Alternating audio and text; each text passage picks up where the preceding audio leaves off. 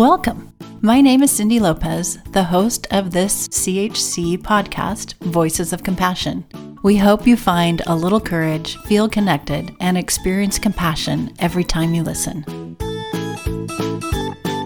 Today's podcast episode underscores the power of resilience, understanding, and growth in the face of mental health challenges. Join us for this conversation with Jack and his mom, Cheri. Jack was a teen who seemingly had it all popular with his peers, strong friendships, a leader on the varsity track team, and a really strong student. Graduated as valedictorian of his class. Yet, beneath the surface, Jack grappled with an internal battle with anxiety and OCD that would reshape his life in unexpected ways. How could this accomplished student and leader on the track struggle with these feelings that seemed insurmountable? Cheri, Jack's mom, expresses that she knew something wasn't quite right but wasn't sure how to help. And then Jack started talking about what was going on underneath the surface. Cheri knew that Jack needed help and she was determined to find that help even though it proved challenging. Join us to hear this conversation with Jack and his mom. It's a story about struggle, but it's also about hope and resilience. So, why don't you start, Jack and Cheri, just by telling us a little bit about yourselves?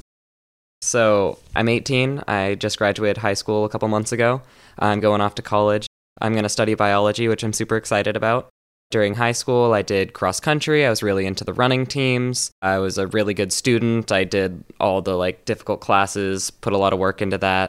He's being a little, what's the word? Modest. Thank you. Modest. He's being a little modest because he was valedictorian. Yeah. yeah, that that was fun. That too. but yeah, I mean, high school wasn't easy, and I'm sure we'll get into it. There was a lot of uh, difficult things going on. And I'm Cheri, I'm mom. And as Cindy said, you know, we are a very typical family. Jack has a younger sister. They're both into athletics and academics and pretty well rounded kids. So, and Yeah. he is a pretty good kid. Cheri, then, as Jack's mom, like he described himself a little bit. How would you describe him today? You said kind of typical, well rounded kid. You know, he is from the outside a very normal looking kid. He is a bit of a perfectionist.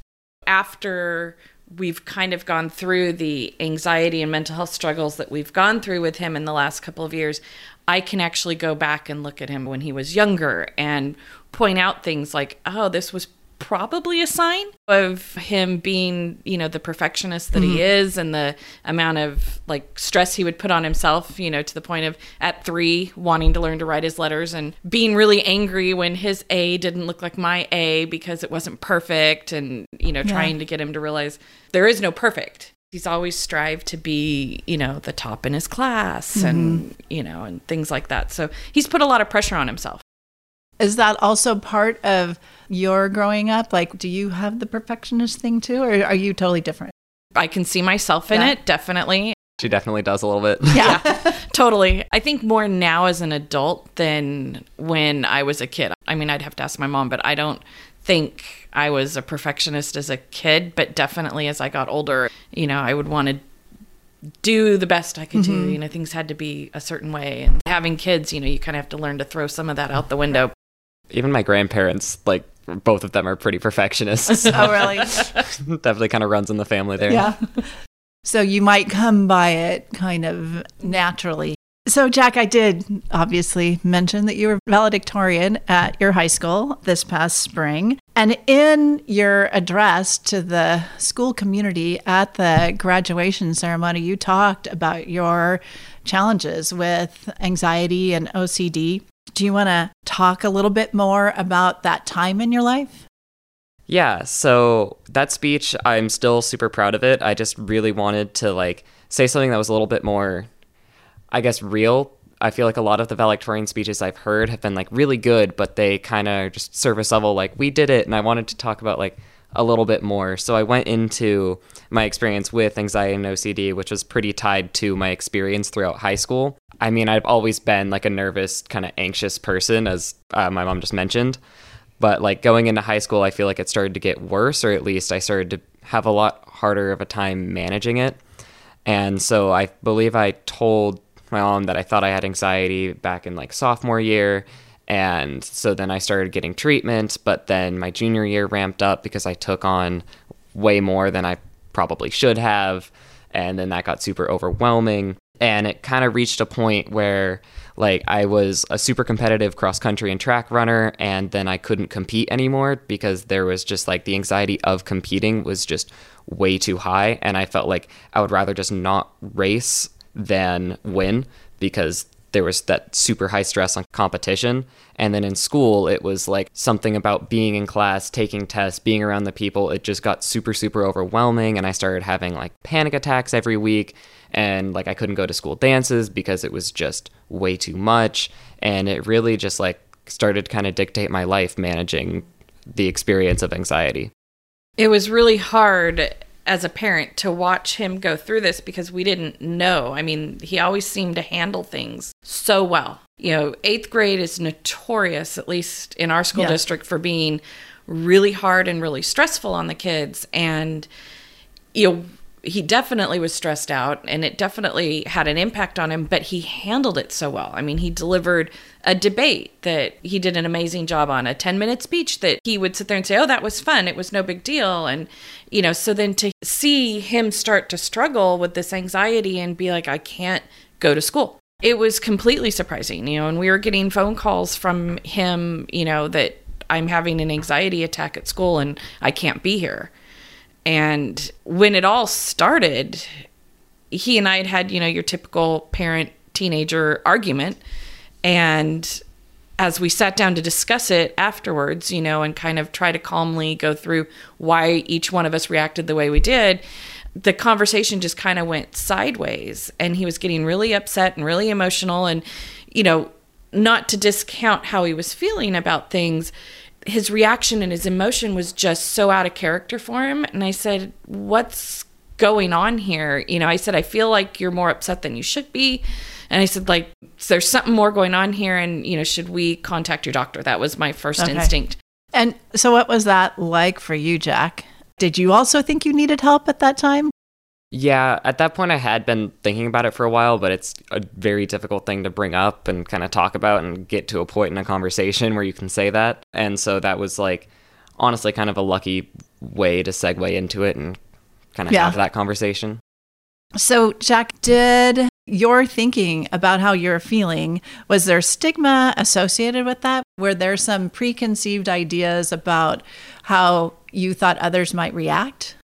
Yeah, for sure. There's just the huge stigma around like saying that you need help, that you can't handle it because from the outside it looks like everyone else can handle it. Everyone else is doing fine. Like, why can't I do it? There's a lot of like culturally of like people being like oh the kids are just faking it or oh it's just for attention or you know mental illness is a trend and so that uh. makes it even harder to try and say hey i need help because then there's the worry that like societally or even like by specific yeah. people you're just going to be brushed off as just like someone who's part of the wave well and when this all started for you you know we were just coming out of the first covid wave yeah i mean at this point it was february of 21 and he hadn't even gone back to in-person school yet.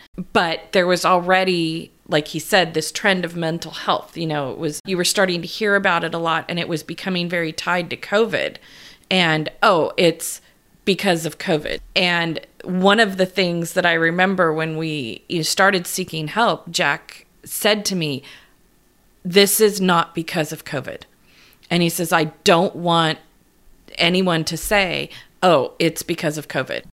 And, you know, so that was a really real thing. And to be perfectly honest, you know, from my perspective, I've never had an experience with someone with anxiety disorder and I didn't know. And frankly, there was a part of me that was like, let's just go down this path. We'll get through it because it really truly is COVID related. Yeah. And that's where my brain was in the very beginning, you know, but I kept that to myself. yeah. So you know, speaking of COVID mental health, like you can't really hear or look at headlines and not see a mental health headline these days.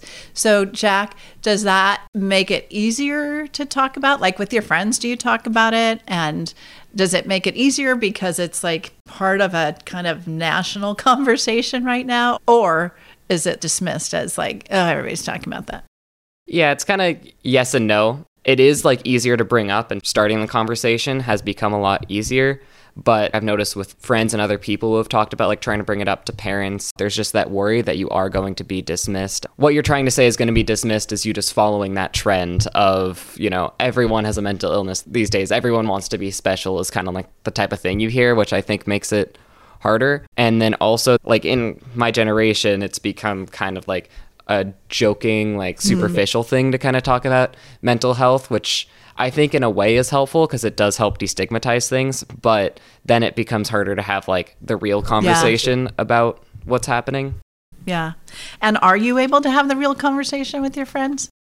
Yeah, certainly with some of them that I'm particularly close to, like we're able to have those, you know, harder, more difficult conversations, which is super valuable, of mm-hmm, course. Mm-hmm. And they get it. Yeah there was the initial conversation and we started seeking help and he had therapy. And then we went into summer and everything seemed fine and then the new school year started and things kind of went sideways. And i remember having a conversation with a mom who he runs with her son and he had tried to share with the cross country team that you know i'm going through this i'm not going to be able to compete. The support from his coach wasn't amazing and he's like you run when you can, you race when you can. If you don't race, that's fine too. But you're still part of the team. And when he tried to have this conversation with his teammates, what translated back was Jack's taking too many IB classes at school. He's too stressed out. And when I said, let me tell you exactly what's going on. So the way kids understand it and interpreted yeah. what was right. going on was different too. Right. So that time, so you were on the varsity track team. Yeah. And at some point in time, you realized that you had to do something differently. So it sounds like you just you went to coach. What was that conversation like? Yeah, there's like a specific point because there's summer training, which I was fine with. And then at the end of sophomore year, there was track season, and I thought I was just burnt out from the races, but I was having a harder and harder time with competition. It was really freaking me out. And there was one race, the last race of the year, that was optional, and I just like pulled out of it the night before because I was like, I can't do this. But I kind of brushed that off as like, oh, I'm just, you know, burnt out. And then going into junior year with cross country season, part of it is that we had a super competitive team. Like we had runners that got like these huge scholarships to schools. We were trying to like go to state finals and place really high, maybe even win. And so there was like kind of that pressure on it. And it was the first little mini race of the year that was just on the team, just supposed to kind of figure out where you're at after summer training. And I just couldn't do it. Like the entire day at school leading up to it, I was just like feeling super panicky. I was super freaked out.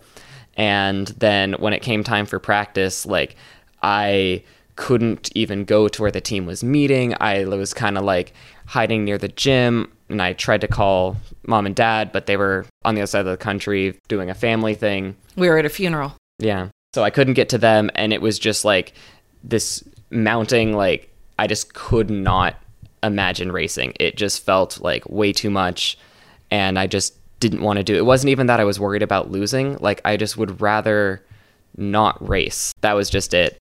That day was terrible because we did get the call from him as we were leaving the reception following the funeral and he was like I can't do this and he's like I'm hiding in my car you know, my teammates are calling me. I mean, I didn't know what to do. I'm on the other side of the country. There was nothing I could do. And I said, You need to get to your coach.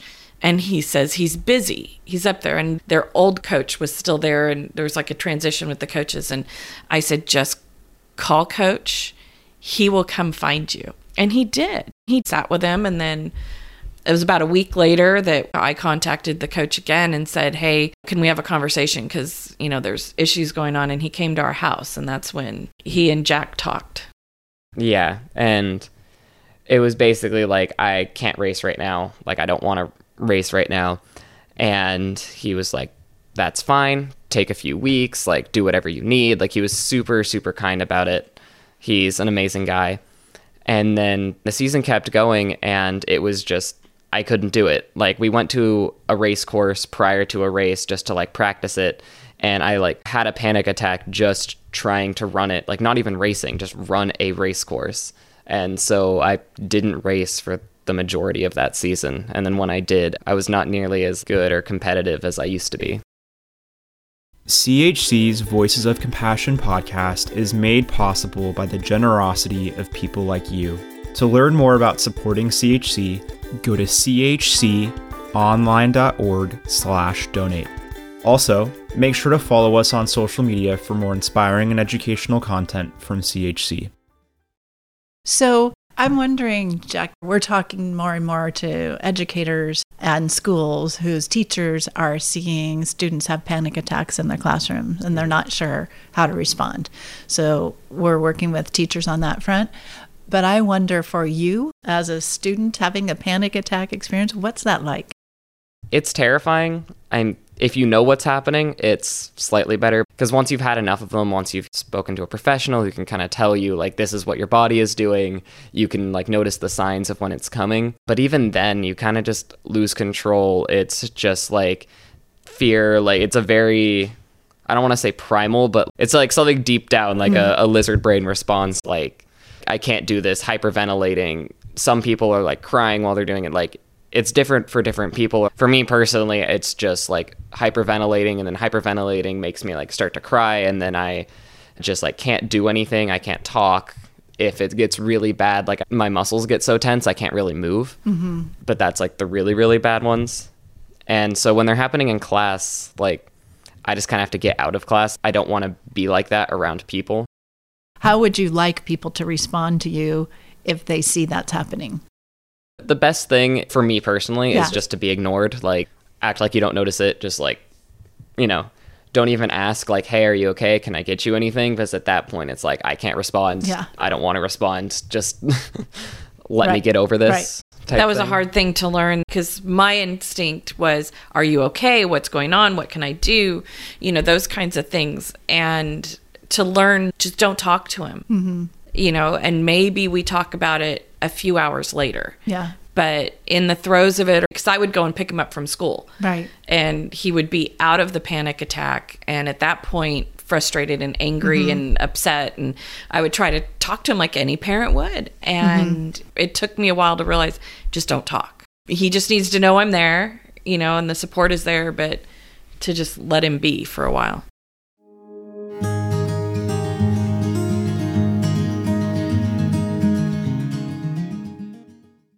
So it sounds like you did have some resources at school. We hear this a lot. Mental health professionals talk about having allies and basically like trusted adults for students who they can talk to. It sounds like your coach is one of those. But maybe talk a little bit about were there other resources at your school? Every school is set up differently. So just wondering what that was like for you at your school. Was there a place you could go? Yeah. So there were school counselors, but I didn't, for me personally, find them particularly helpful. But what was super helpful for me, there was a school therapist who was there maybe three days a week.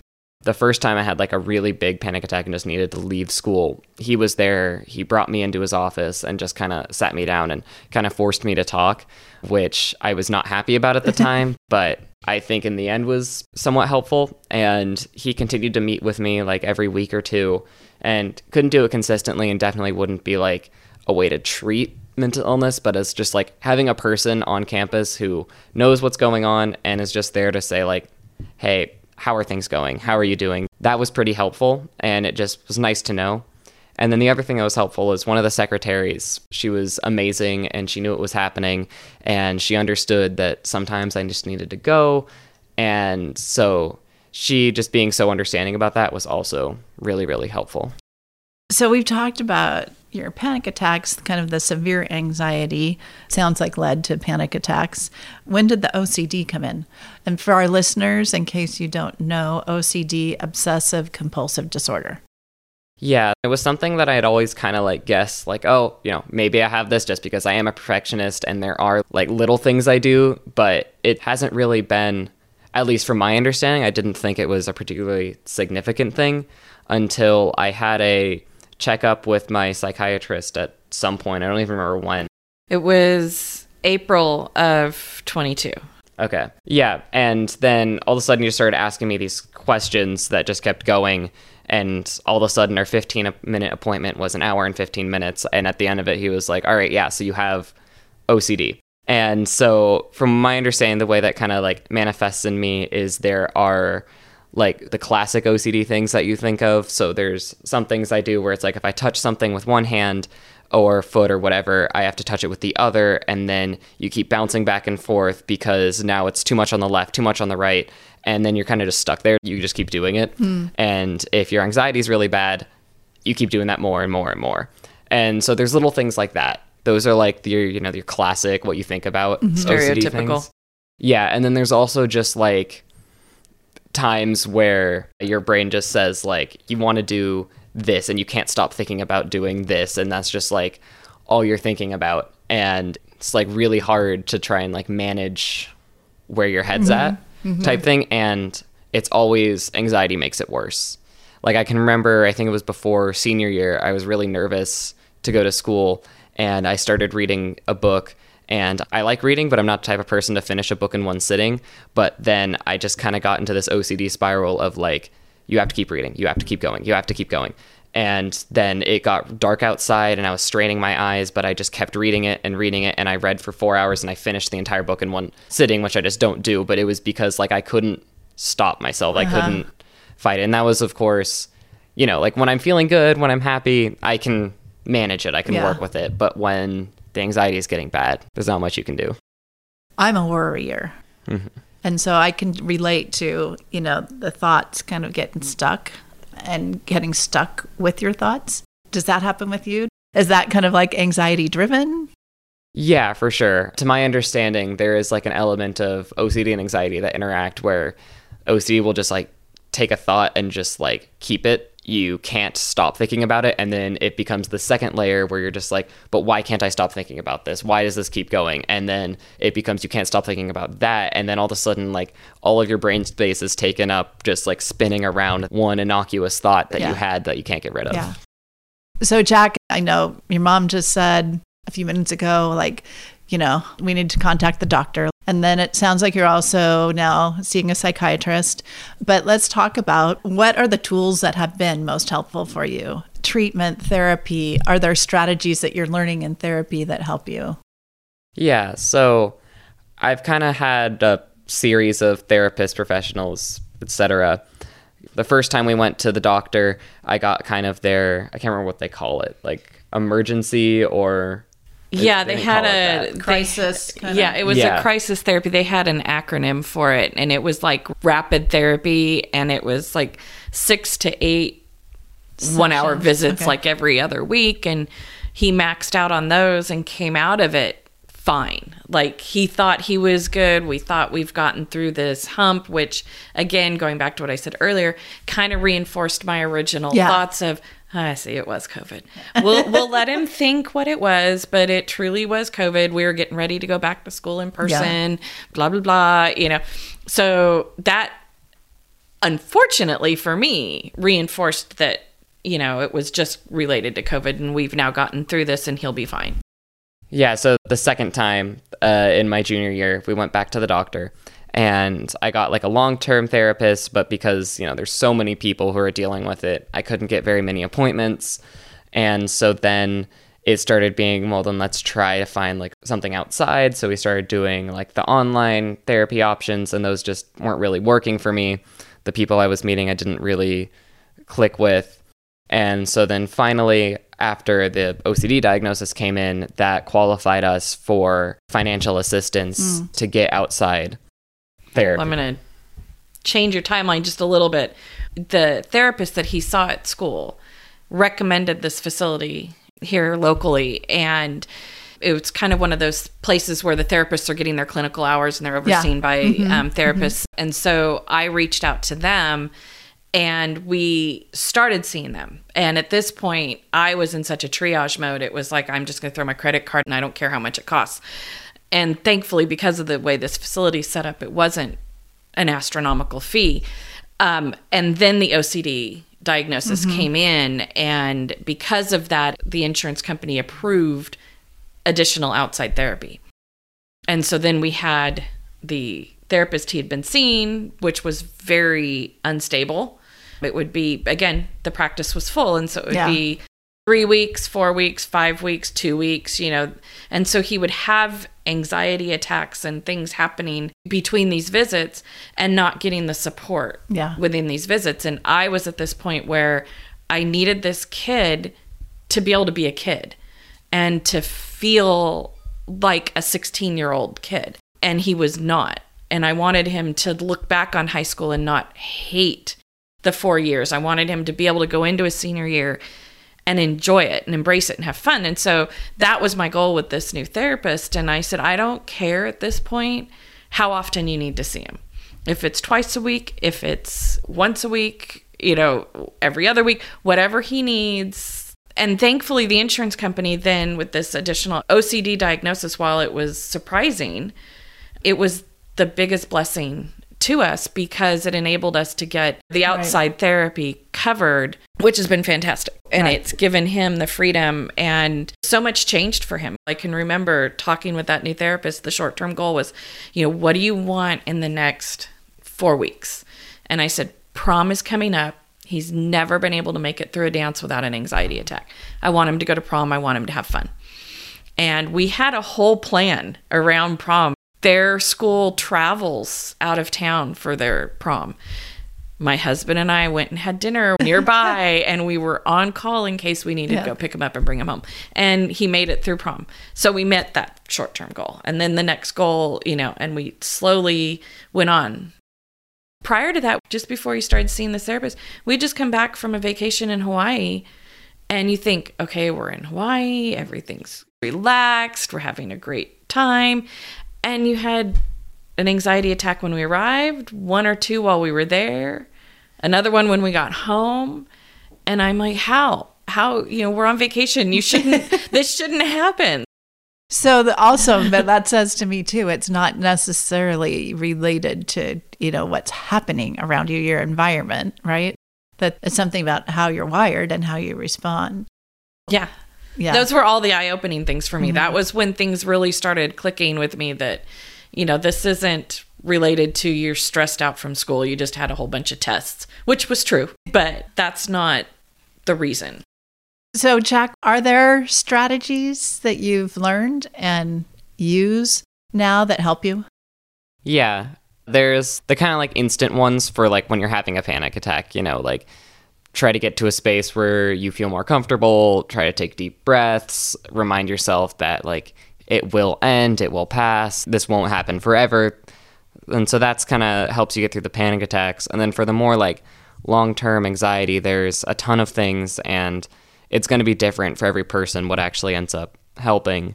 But the things that in working with my therapist I found that particularly helped me is one thing he says all the time is just watch your thoughts without, you know, clenching onto them or judging them. If you have like a self-critical, anxious thought, if you can almost like sit there and watch it like ticker tape and then instead of judging yourself for having that thought, which will make it worse, or internalizing that thought, which makes it worse, just be like, "Oh, there's a thought."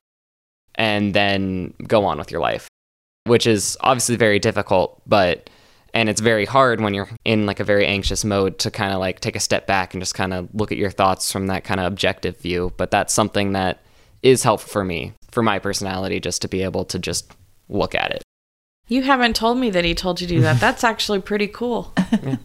Obviously, you're a runner. Does exercise help? yeah for sure i mean when it comes to running it's like competition definitely Right, made it right, worse so right. there's kind of like that double-edged sword but in terms of just like if i don't go for a run for a few days i start to feel kind of bad and going for a run is just there's like of course exercise releases endorphins and serotonin et cetera et cetera but there's also just like running is really helpful because it just kind of lets you think you know your body's occupied. It's really hard to get like particularly anxious while you're just out for a run mm-hmm. and it's a really nice way to step away from things. Yeah.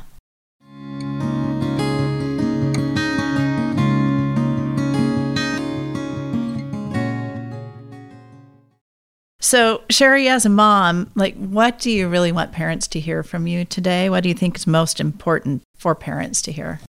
Don't give up. Don't give up.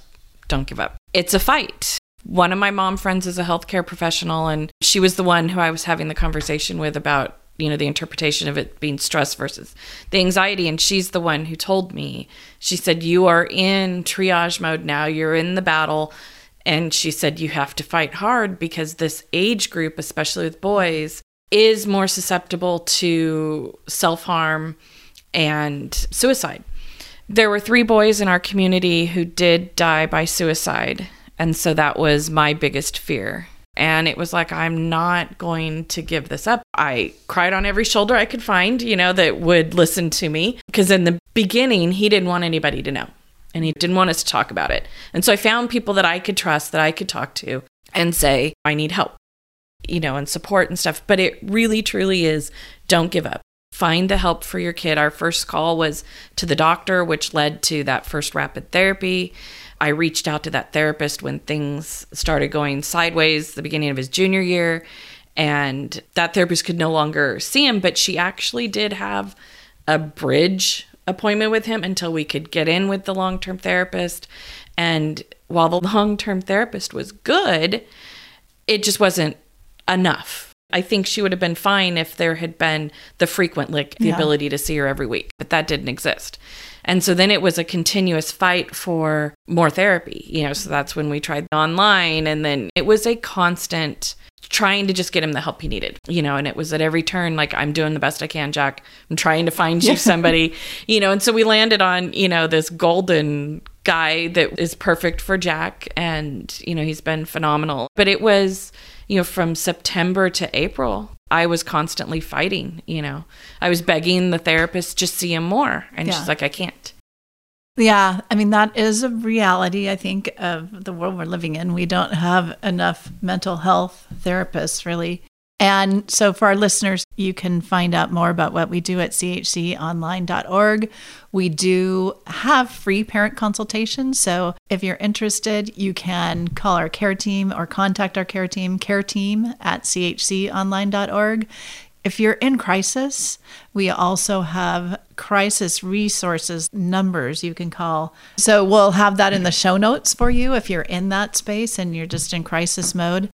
So, Jack, did you ever consider any self harm or suicide No, ideation? not really. I mean, of course, all the medical professionals like ask you that all Yeah, the time, right. And because it's a really common case for anxiety and depression and suicidal ideation all get mixed up. Yeah. But I was a pretty clear cut case of I was very anxious, Yeah. very OCD. So, Jack, you're not alone. Our listeners may be students or parents or teachers of those students who are going through what you have gone through. So, Jack, it kind of sounds like you're on the other side. Like you've, I'm going to say, been through the worst of it. How does this continue to be part of your life? I mean, it's never done. Like, there's always going to be stressors, there's always going to be anxiety. I guess the part of not knowing what was going on and not having the tools to be able to manage things is over because now I do have a support network. I have people who know what's happening, and, you know, I have professionals who I can reach out to. And so, even if the anxiety isn't over, even if I continue to have panic attacks and it gets worse again, at least I have people to reach out to and I know how to get through it. And I think that's the really Yeah. important part. Jack, I was so impressed when I heard your valedictorian speech. I asked your mom if I could listen to the recording. I was so impressed with your comments that you shared with the school community. And I'm hoping you could share a little bit of that with us today. Yeah, for sure.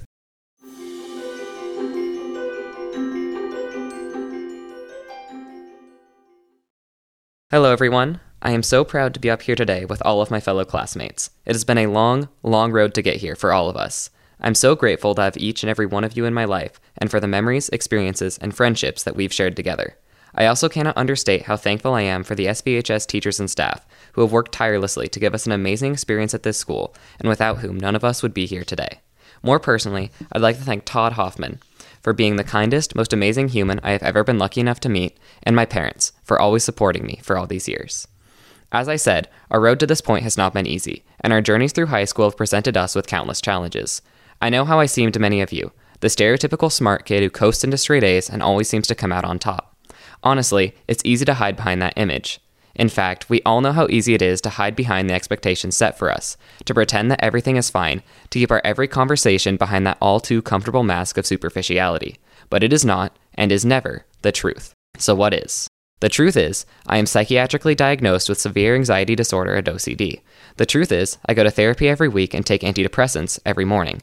The truth is that my junior year was the most difficult experience of my entire life, that I had severe anxiety attacks at school constantly, causing me to miss school weekly for months on end. That I nearly quit running, that I went from being one of the fastest cross country athletes in this county to not being on this school's varsity. That I dropped out of the full IB program and submitted a request to drop my history class twice. The truth is, I have felt inadequate, like a failure, like I would never be enough. The truth is, we've all felt this way at some point in our lives, but we don't talk about it because it's wildly difficult to discuss and always far easier to hide it from each other and from ourselves. While vulnerability is terrifying, it is also liberating, beautiful, and honest. There's no greater feeling than to open your heart fully to someone, despite the inevitable, unavoidable fear of doing so. As Todd Hoffman has told me, the bravest words a person can say are, I need help. So, class of 2023, as we end this chapter of our lives and begin the next, be brave, be honest, and be vulnerable. We will need this courage, as the next chapter of our lives is sure to be a daunting one. There have been, and most certainly will be, times when we look to our future and feel inadequate next to the enormity of the tasks set before us. However, we must remember that the most important step a person can take is always the next. That we always have the power to do something now, no matter how small, to push ourselves forward.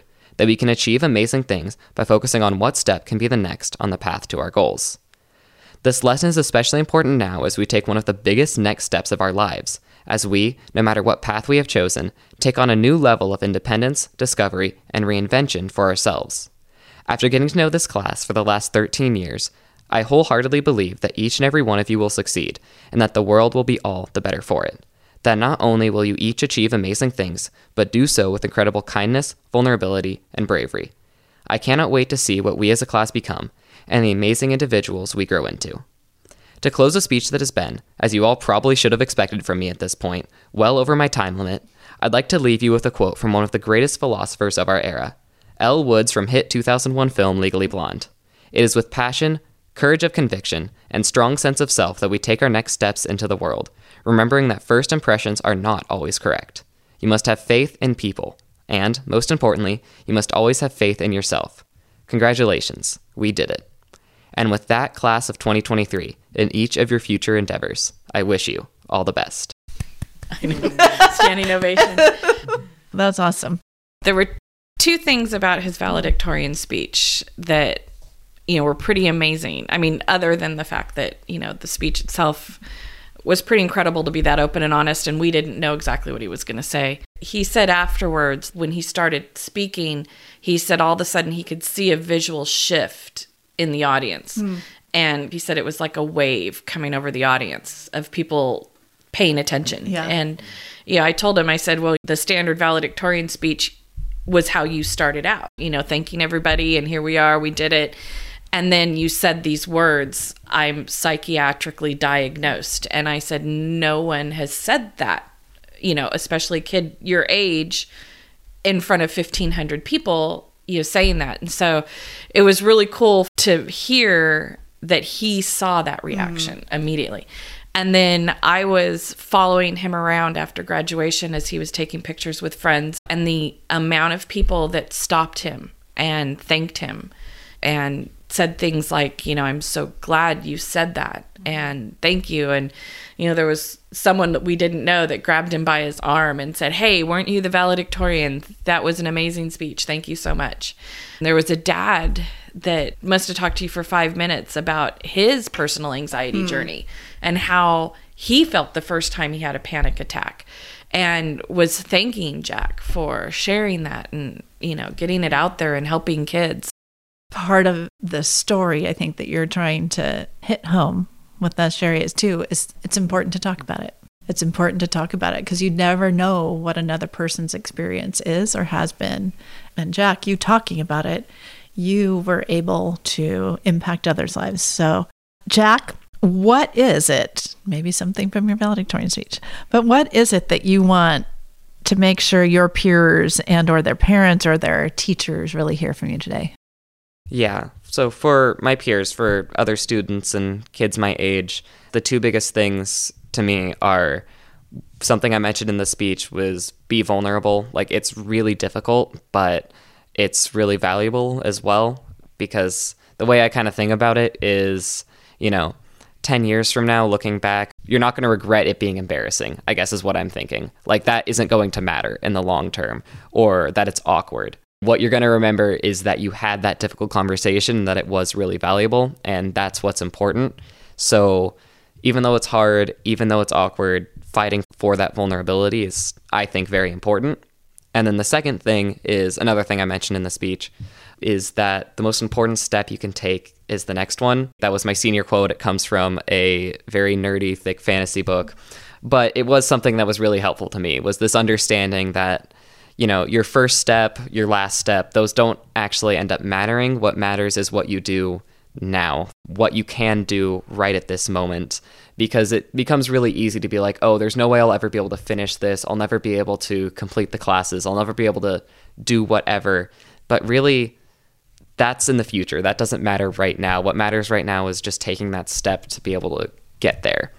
And that's important with mental health just as much as it is with everything. And then when it comes to parents and to the same extent teachers, I mean, one of the big things is don't dismiss things that kids tell you. It is very easy to say that, oh, they're getting caught up in the trend. Oh, this is just what everyone's doing. And even if that is true from a wide lens, it's not true to the kid. To the kid, it's something that's very important. And so listening to them, believing them, trusting them, that's what's really going to matter. And that's what's going to be helpful. So that's the biggest thing I can say. And also just being supportive. And if the kid says, this is what I think will help me, just trusting. It's difficult. You may think that you know what they need and you can try and push for that but ultimately it's their journey and the most helpful thing is to be there to support them and so that's kind of more parent focused and then when it comes to teachers kids may or may not reach out to you they may or may not say anything but the teachers who were most helpful to me were the ones I could tell understood what was happening, or maybe they knew what was happening, and they kind of let me figure it out for myself. If I left class all of a sudden, they weren't you know, going to embarrass me in front of the class. They weren't going to call me out. They were just going to allow me to have that space and be understanding. And so that was particularly helpful. Thank you, Jack. It's so important, I think, especially for educators, even for parents, for peers, to know that there are one in five of us who are dealing with some mental health challenges. So if you're a teacher and you're looking across your classes you have a handful of students in every classroom that are dealing with stuff, and you may or may not see it. But if you have that perspective in your mind as an educator, as a parent, as a peer, even with your friends, you tend to be more aware and more open to how you can help and to be looking for ways you can help. So, thank you so much, Jack and Cheri, for sharing your time with us, for sharing the conversation and your journey, and for being so honest about it. To our listeners, thank you again for joining us. Visit us online at podcast.chconline.org. Make sure to subscribe to Voices of Compassion so you never miss an episode, and we'd love it if you'd leave us a rating and review. Have a question? Send us an email or voice memo at podcasts at chconline.org. We're here for you when you need us.